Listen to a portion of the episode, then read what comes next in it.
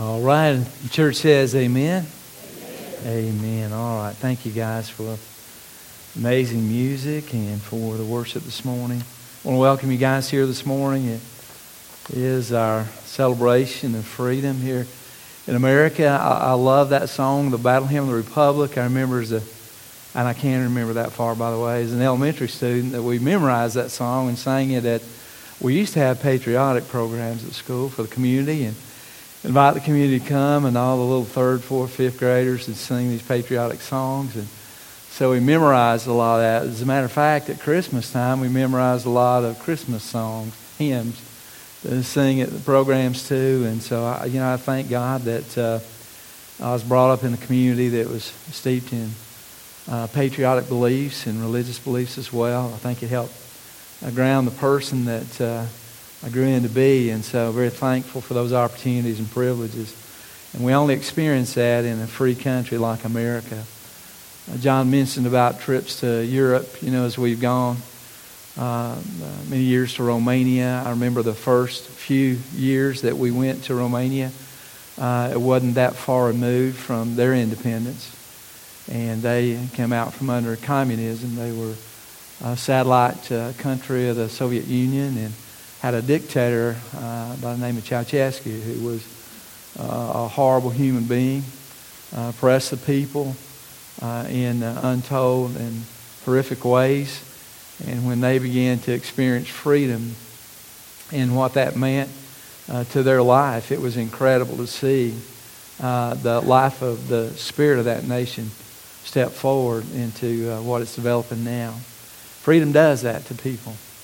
Uh, it gives us liberty to be who we are, who God created us to be, and to follow uh, our faith in the Lord Jesus Christ. And so, in doing so, I want you to turn in Scripture to 1 Peter chapter 2, because the Bible is God's source of liberty. Uh, the Word of God says, where the Spirit of the Lord, there's liberty. There is liberty. And so, certainly, the Word of God, inspired by the Spirit of God, brings us a sense of liberty. And so this morning, I want you to see with me in 1 Peter uh, this idea of some things that are commendable. Uh, we need to commend things that are commendable in our culture today. Things that have value and worth ought to be recognized and honored. And so we certainly, as Christians, ought to be at the forefront of honoring those things that are commendable. Now, Peter uses this word a couple times in the passage that I want to read for you. And the word, it's kind of unique in the sense that this word that he uses is commendable. If you begin to dig down in what it means in the Greek language, it's a word that also shares the same root word as the word grace does. So, this idea of being commendable is something that expresses grace. Certainly, as children of God who've experienced the grace of God, we ought to be people that want to reflect God's grace in our life. In other words, we ought to be people who would want to share through our experience, through our everyday life, things that are exemplified by the grace of God. We ought to be reflections of the Lord Jesus Christ. Over and over in Scripture, we're called to live as examples. Uh, amazed, not amazed, but uh, I'm happily pleased that the Apostle Paul would challenge us to look at his life as an example. And so when we think about that, then the question for you and I often is can people look at our life as an example? Are we examples of grace? Are there things about us that people look at and say, hey, that's commendable? Or that's an expression of grace? Or that's a reflection of the Lord Jesus Christ? We ought to strive for those things uh, being submissive and obedient, conformable, teachable by our Lord Jesus Christ are all ways that we can be expressions of God's grace. And so Peter gives us a few things. Uh, and let me just say this is a short list of things that are commendable. There's many more in the Bible if you want to look at those. Uh, but when we begin to think about some of these things, maybe it'll give you an appetite to even dig further in Scripture and find those things that God commends those things that he sees that have value that he lifts up in the character of his children. And so follow along with me if you would at 1 Peter chapter 2. And I want to begin at verse 18. And I'd like to read for you through verse the end of the chapter, verse 25. And you'll see that word commendable a couple of times in this passage. And we'll note from that those things that are subject to this idea of being commendable. Follow along with me, if you would, verse 18. Servants, be submissive to your masters with all fear, not only to the good and gentle, but also to the harsh. For this is commendable if you, uh, if because of conscience toward God, one endures grief, suffering wrongfully. For what credit is it if, when you were, are beaten for your own faults, you take it patiently? But when you do good and suffer, if you take it patiently, that is commendable before God. For to this you were called because Christ also suffered for us, leaving us an example that you should follow his steps, who committed no sin, nor was deceit found in his mouth, who, when he was reviled, did not revile in return. When he suffered, he did not threaten, but committed himself to him who judges righteously, who himself bore our sins in his own body on the tree, that we, having died to sin, might live for righteousness, by whose stripes we were healed. For you were like sheep going astray, but have now returned to the shepherd and overseer of your souls. Bow with me if you would this morning. Let's pray together. Father in heaven, we're so thankful today that we can come to this place of worship this morning, that we can, without fear, without reservation, truly, with all of our heart, worship you. That we don't have to be worried or intimidated, that we have these great freedoms because of your great love for us. And so, Lord, this morning I just pray that as we think about this passage of Scripture, that we would look on these things that you call commendable, that we can see that these things are truly of grace that are reflective of you. And so, Lord, I pray this morning that you'll open our hearts to your word today, that as it falls on our heart, that the soil of our heart would be good and that it would take root and bear fruit. Father, we're thank, so thankful for it today in Jesus' name. Amen. You know, as Peter writes these things about commend, being commendable or these things of grace, that it's you find that what he's writing to the believers about is really seated or it's couched in the idea of suffering. Uh, you know, have you ever wondered, maybe like I have from time to time, maybe even like yesterday or today, uh, you know, that question is, does it always have to be so hard? Have you ever th- thought about that? You know, when you set out to do something and it gets to be a struggle and you're thinking in the back of your mind, uh, why does it always seem to have to be so difficult? But yet, in those difficult struggles, we find some of our, our greatest education and growth in our relationship with Jesus Christ. Is that it seems the more difficult it is, the stronger we get in our faith and our trust in the Lord Jesus Christ. And so, Peter reminds us that, that grace flourishes often in times of persecution, suffering, and tribulation.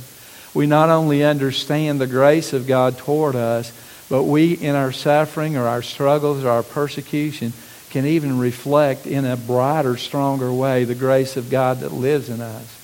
And so, as believers, we ought to understand or we ought to take note that these times that we're up against it, that we're having a difficult time may be the very time that God's going to use us to shine forward His grace to other people in their lives as well.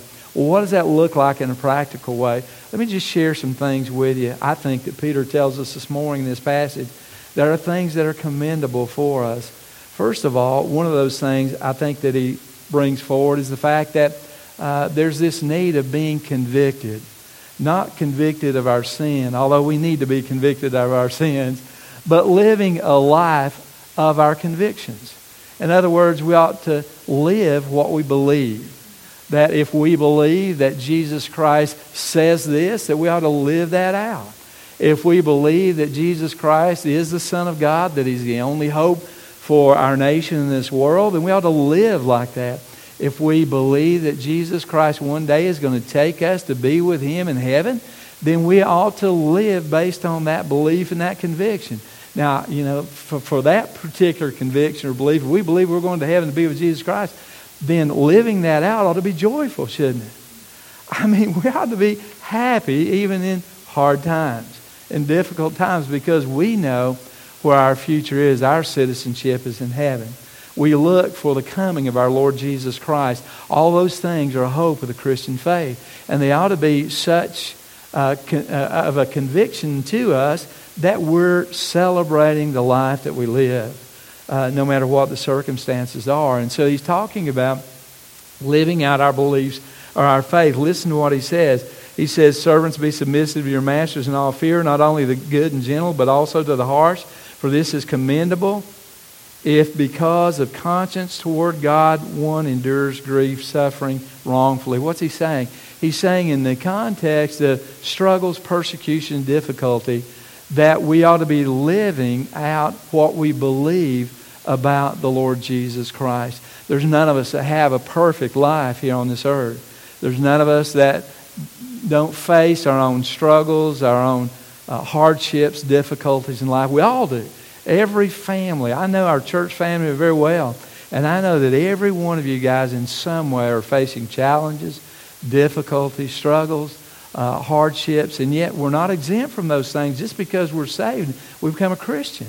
And so Peter reminds us, though, but to live those things uh, based on our what we believe about the Lord Jesus Christ. And so here he's referring to those in, in ancient times that uh, were slaves and indebted to certain masters. And he says, listen, if you're in that position, you become a Christian, what, what uh, Jesus says or what the Word of God says to do is that, you, you know what, we ought to make the most of it. That we ought to be submissive, even if our, our situation is a good one or a difficult one. Uh, and, and that's what God has called us to do. And so we live the circumstances of our life, whether they're difficult or they're struggles, uh, the, the very best in faith and confidence in the Lord Jesus Christ. Now, how do we do that? Well, one of the things that uh, I, I want to uh, talk to you about this morning about being living our convictions is the idea that one, one of the necessities for that is to be is to have an awareness of God. In other words, if we're not living our lives every single day in, in the reality of the presence of God, then we're going to struggle in our struggles. We're going to struggle with our convictions. When God calls us to live out a certain truth and a principle in our life, if we're not certain that God is with us, then we're going to struggle living that very thing out. Uh, there's a, a, an awareness that we should have always, constantly, of, uh, of God and our relationship with Him. What does that look like also? Well, there's awareness of His presence with us. We ought to be confident that God's always with us. That there's never be a time that He will not be with us. In the Old Testament, the book of Deuteronomy, uh, power is about to shift from Moses to Joshua.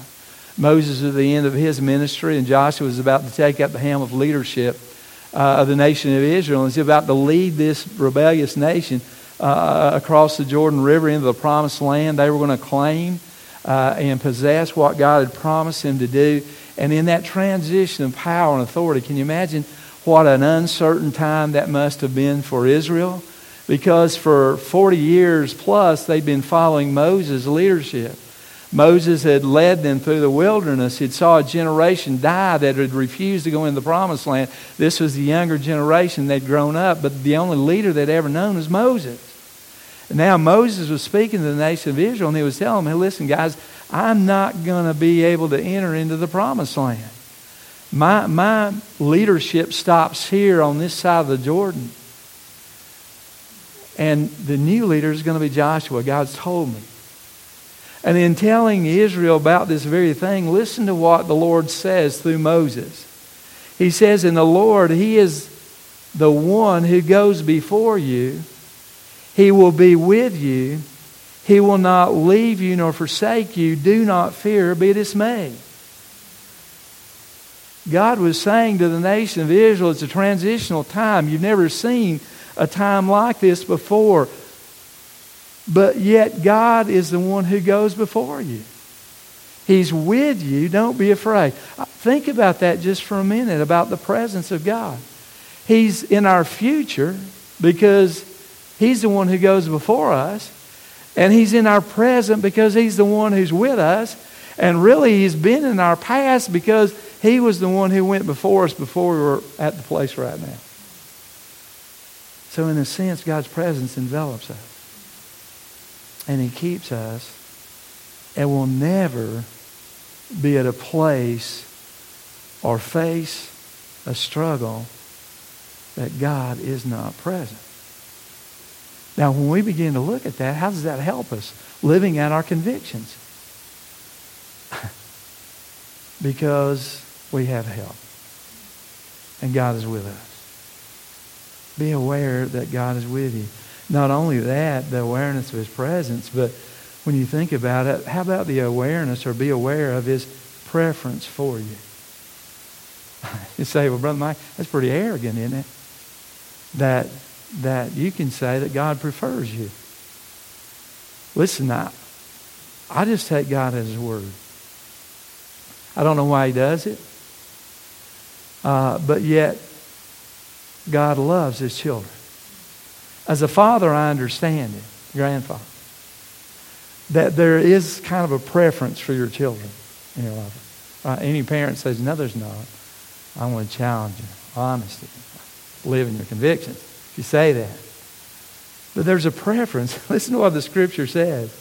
Because you see, every, the struggles that, that we go through, God is there and He favors us.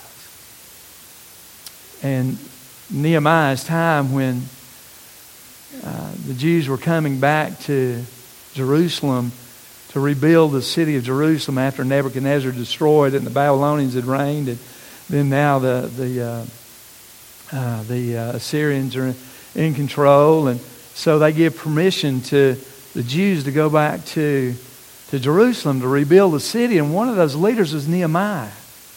And so Nehemiah got papers and he got permission from the king to go back, Artaxerxes, to rebuild the temple, uh, or the walls, excuse me, of Jerusalem.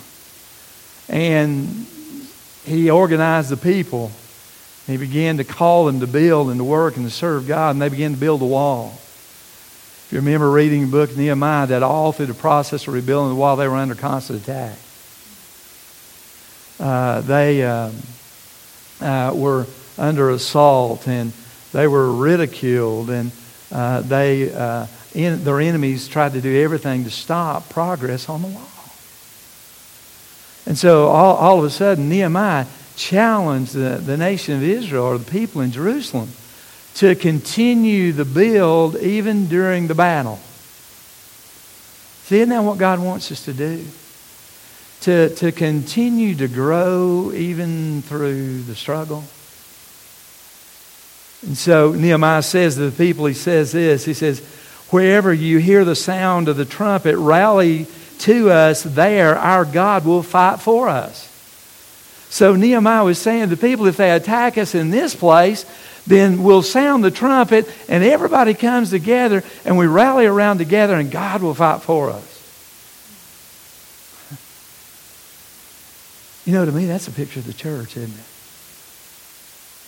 That as each of us as individuals as we find that we're under attack.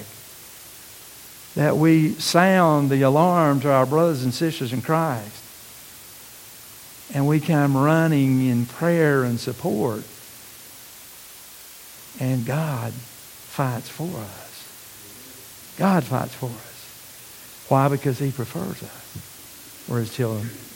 I'm not trying to be arrogant, just honest that God is on our side. And that God battles for us in David's great fight with Goliath, the giant of his life. He said the battle belongs to the Lord. Well, not only should we be aware of God in the sense of his presence and the sense of his preference, but also let me just say that we ought to be aware of his passion for us. God loves you. God loves you so much that Scripture says that He demonstrated that love for us and that while we were still sinners, Christ died for us. So God loves us. He, he has a passionate love for us. Jeremiah 31, Jeremiah talked about that passionate love. And he says that God loves us with an everlasting love. And God draws us to himself with that everlasting love. And so God loves us. So when we think about the awareness of God that He's with us, listen, His presence is with us. His, his preferential treatment of us is with us every single day, and His love is with us.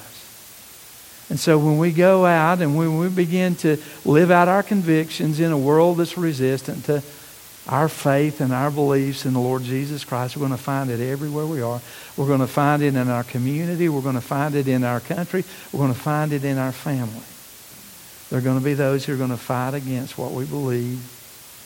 But yet, if we're going to resist and grow and stand, and be faithful, it's going to be because we're aware that God's with us. Now, let me give you one other thing about this conviction thing as well. Not only is aware, the awareness of God, but also we have to understand there has to be agreement with God. In other words, our convictions have to be His convictions if, these, if this thing's going to work.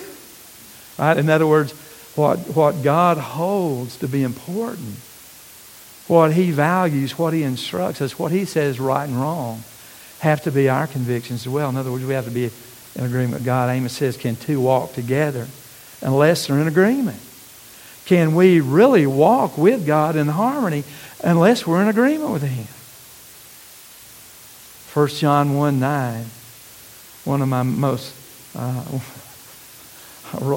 passages that I rely on as a believer is that if we confess our sins, He's faithful and just to forgive us our sins and to cleanse us from all unrighteousness. That word means to agree with. Confess means to agree with. It means to say the same thing. So when we're confessing our sins, we're saying the same thing about that sin that God says about it. And generally, when I'm confessing my sins, I'm saying, Lord, that's wrong and you're right. And forgive me and help me to do your right and understand my wrong. Because we are in agreement with God. We agree with Him about our life. We agree with Him about those things that, that, that are important to Him. Now, when we agree with God, let me just say this to you as well. There's some things that happen. If we find ourselves living out our lives in agreement with God, here's what's going to happen it, it, it sets us against comfort. In other words, we, we're probably going to struggle just a little bit when we live in agreement with God. Jesus did. He lived his life in agreement with the Father and complete obedience to him. And look what happened to him. Peter tells us what happened to him, gives him as an example. He was crucified. So we can expect that there's going to be things about living for Jesus Christ that aren't going to be comfortable. They're going to be difficult. I know I'm supposed to be encouraging you this morning, but I, I want to be honest with you also. Uh, sometimes it's difficult to be a Christian and live your Christian life. It's going to set you against culture. And then today, it's going to set you against what seems to be the consensus in our society. Because the consensus is growing in the world, in the generation that you and I live in today, that Christianity has no value, Jesus has no importance, and the Word of God is irrelevant which is anything but true. So understand that. And also it sets sets us sometimes in conflict. And so, but yet there's the need for agreement with God if we're going to live out our conviction. So living out our conviction is something that's commendable. So it's an expression of grace as we live for the Lord Jesus Christ. Now, let me give you a second thing that's commendable as well. Not only living out our conviction or being convicted about living for Jesus Christ, but also, if you look at verse 20, it's being committed. Uh, that's a commendable thing. That's an expression of grace that we're committed to the Lord Jesus Christ. He says in verse 20, For what credit is it if when you're beaten for your faults you take it patiently, but when you do good and suffer if you take it patiently. This is commendable before God. So here's what Peter's saying. Listen, uh, the idea is that, that we're committed to uh, the process that God is working out in our life. So what Peter's saying, if, you know, that we, we should face our struggles patiently. Or we should face our, our struggles with commitment. And if we do that, then that's commendable. Now, if we're the author of our own struggle, right? In other words, if we shoot ourselves in the foot, if it's our own fault that we're suffering and we do it with patience, that's no big deal. I mean, we can look at it and say, well, I really deserve that. Uh, I, I really got, I had this coming to me. It's the consequences of my disobedience. But Peter goes on and further says, here's what's commendable, though.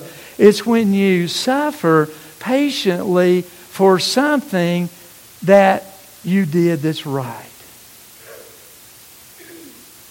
He says, there is the commendable thing. In other words, when you're persecuted for living out your convictions, then there's a sense of honor to that and commendability. You see, commitment requires perception, that we see things in the right way. There's value in being persecuted for being committed to Jesus Christ. In Matthew chapter 5, Jesus says this. Let me turn there and read it for you. He says this about the very thing about persecution. He says, Blessed are those who are persecuted for righteousness' sake, for theirs is the kingdom of heaven. Blessed are you when they revile and persecute you and say all kinds of evil against you falsely for my sake. Rejoice and be exceedingly glad, for great is your reward in heaven, for so they persecuted the prophets who were before you. Jesus says there's great value in being persecuted when we live our convictions for Him. Now, I want to tell you, even though we understand there's a great value in being persecuted, I'm not probably going to go out tomorrow and look for persecution. Uh, I'm not going to wear a sign and stand somewhere in public place, persecute me for Jesus' sake. But let me tell you, when I live for Him, I won't have to do that. Opposition will find me and it will find you. But in that experience, there's great value because along with it comes the blessings of God in our life. So it requires perspective. We have to see it from God's point of view. Right? And not only that, commitment requires patience.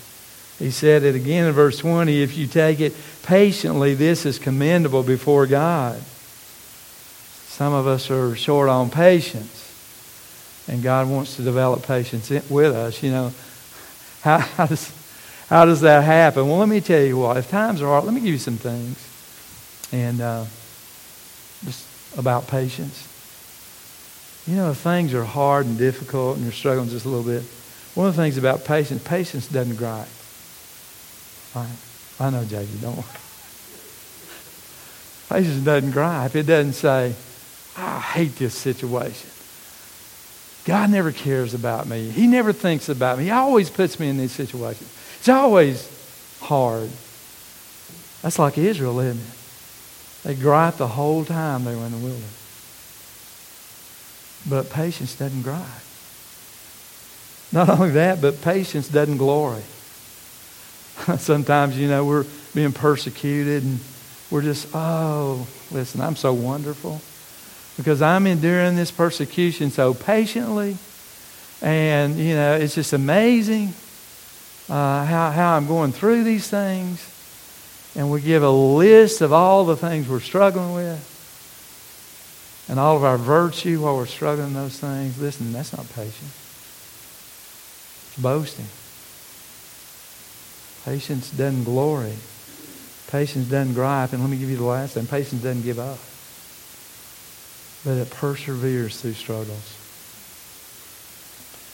Peter reminds us about that very thing. So, being convicted and being committed are two commendable things, but there's one last one I want to share with you. And that's the idea of being called. That God has called us to relationship with Him. And that's a commendable thing. When we respond to that calling, of God in our lives, that's a commendable thing.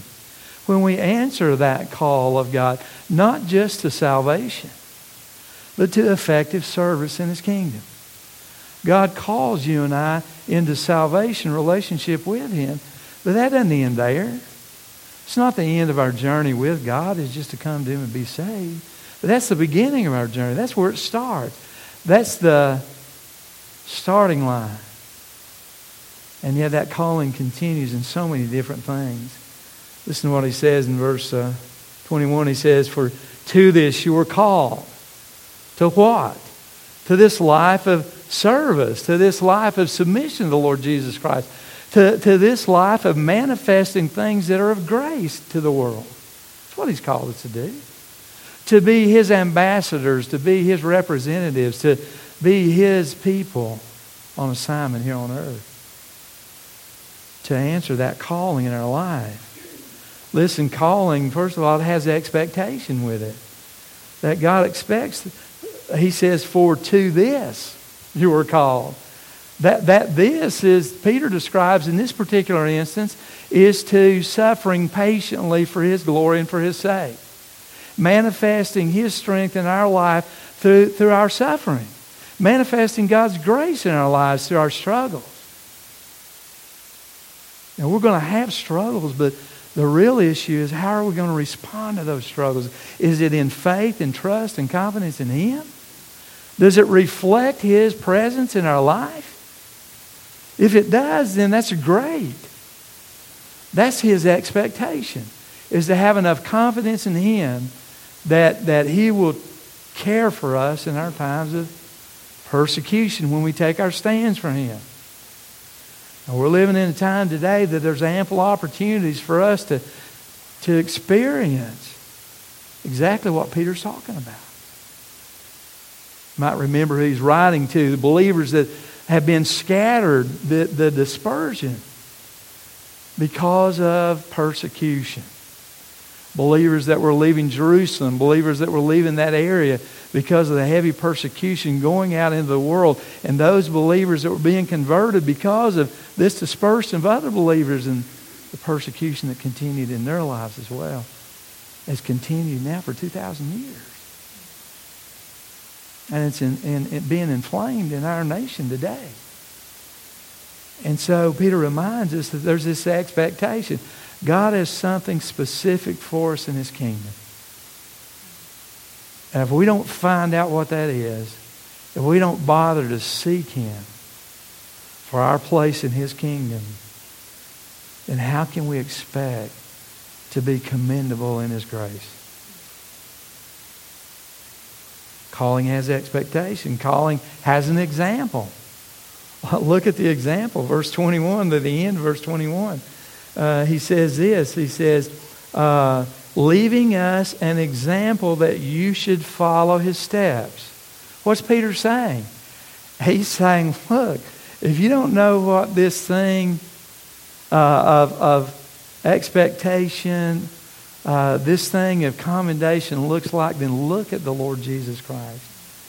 He's our example. Verse 21 who committed no sin or was deceit found in his mouth, who when he was reviled did not revile in return when he suffered, he did not threaten, but committed himself to him who judges righteously. You see, the calling that we have exampled in Jesus Christ is, first of all, it's consistent. I mean, Jesus was the same, whether it was on the cross or whether it was in the meadow preaching the Word of God. He was consistent to follow what the Father had assigned him to do. He, he certainly was compassionate compassionate. The Bible says he didn't revile. I mean, can you imagine being nailed to the cross and not be angry and revile those? You might remember some of the words from Jesus as he was hanging on the cross were, Father, forgive them, for they know not what they're doing. Compassionate. And then certainly Christ in his example to us is confident. He says he did not threaten, but committed himself to him who judges righteously. Our Savior was confident in the one who'd sent him, Heavenly Father, for this earth. Our example should be confident in the Lord Jesus Christ. who sends us out in this world today. Calling has an example, but also the calling has its expression. How does our calling express itself in the Lord Jesus Christ? Well, let me just give you one word salvation. Salvation. That we are saved by the Lord Jesus Christ. The Bible says, For we were like sheep going astray, but have now returned to the shepherd and the overseer of our soul. What a beautiful picture of what salvation is returning to the one who cares for our soul. You see, Peter reminds us that there are things that are commendable, things that express through our lives the grace of God Almighty. One of those things is living our lives convicted for Him. It's being committed to Him with our lives, and it's also answering the call that God has on our lives. Those things are things of grace. Bow with me this morning, if you would, and we're going to pray this morning. Father in heaven, thank you today for the power and testimony of your word. Thank you for the love that you've demonstrated to us through our Savior, Jesus Christ. Thank you that he has called us to be convicted, to live based on what we believe about him, to commit our lives completely to him, and to answer that call where we fit into his kingdom. Lord, I pray this morning that uh, you'll help us to think deeply about the word, Scripture, that we looked at this morning.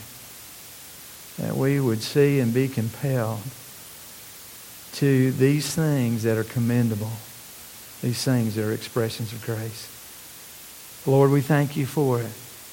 In Jesus' name I pray.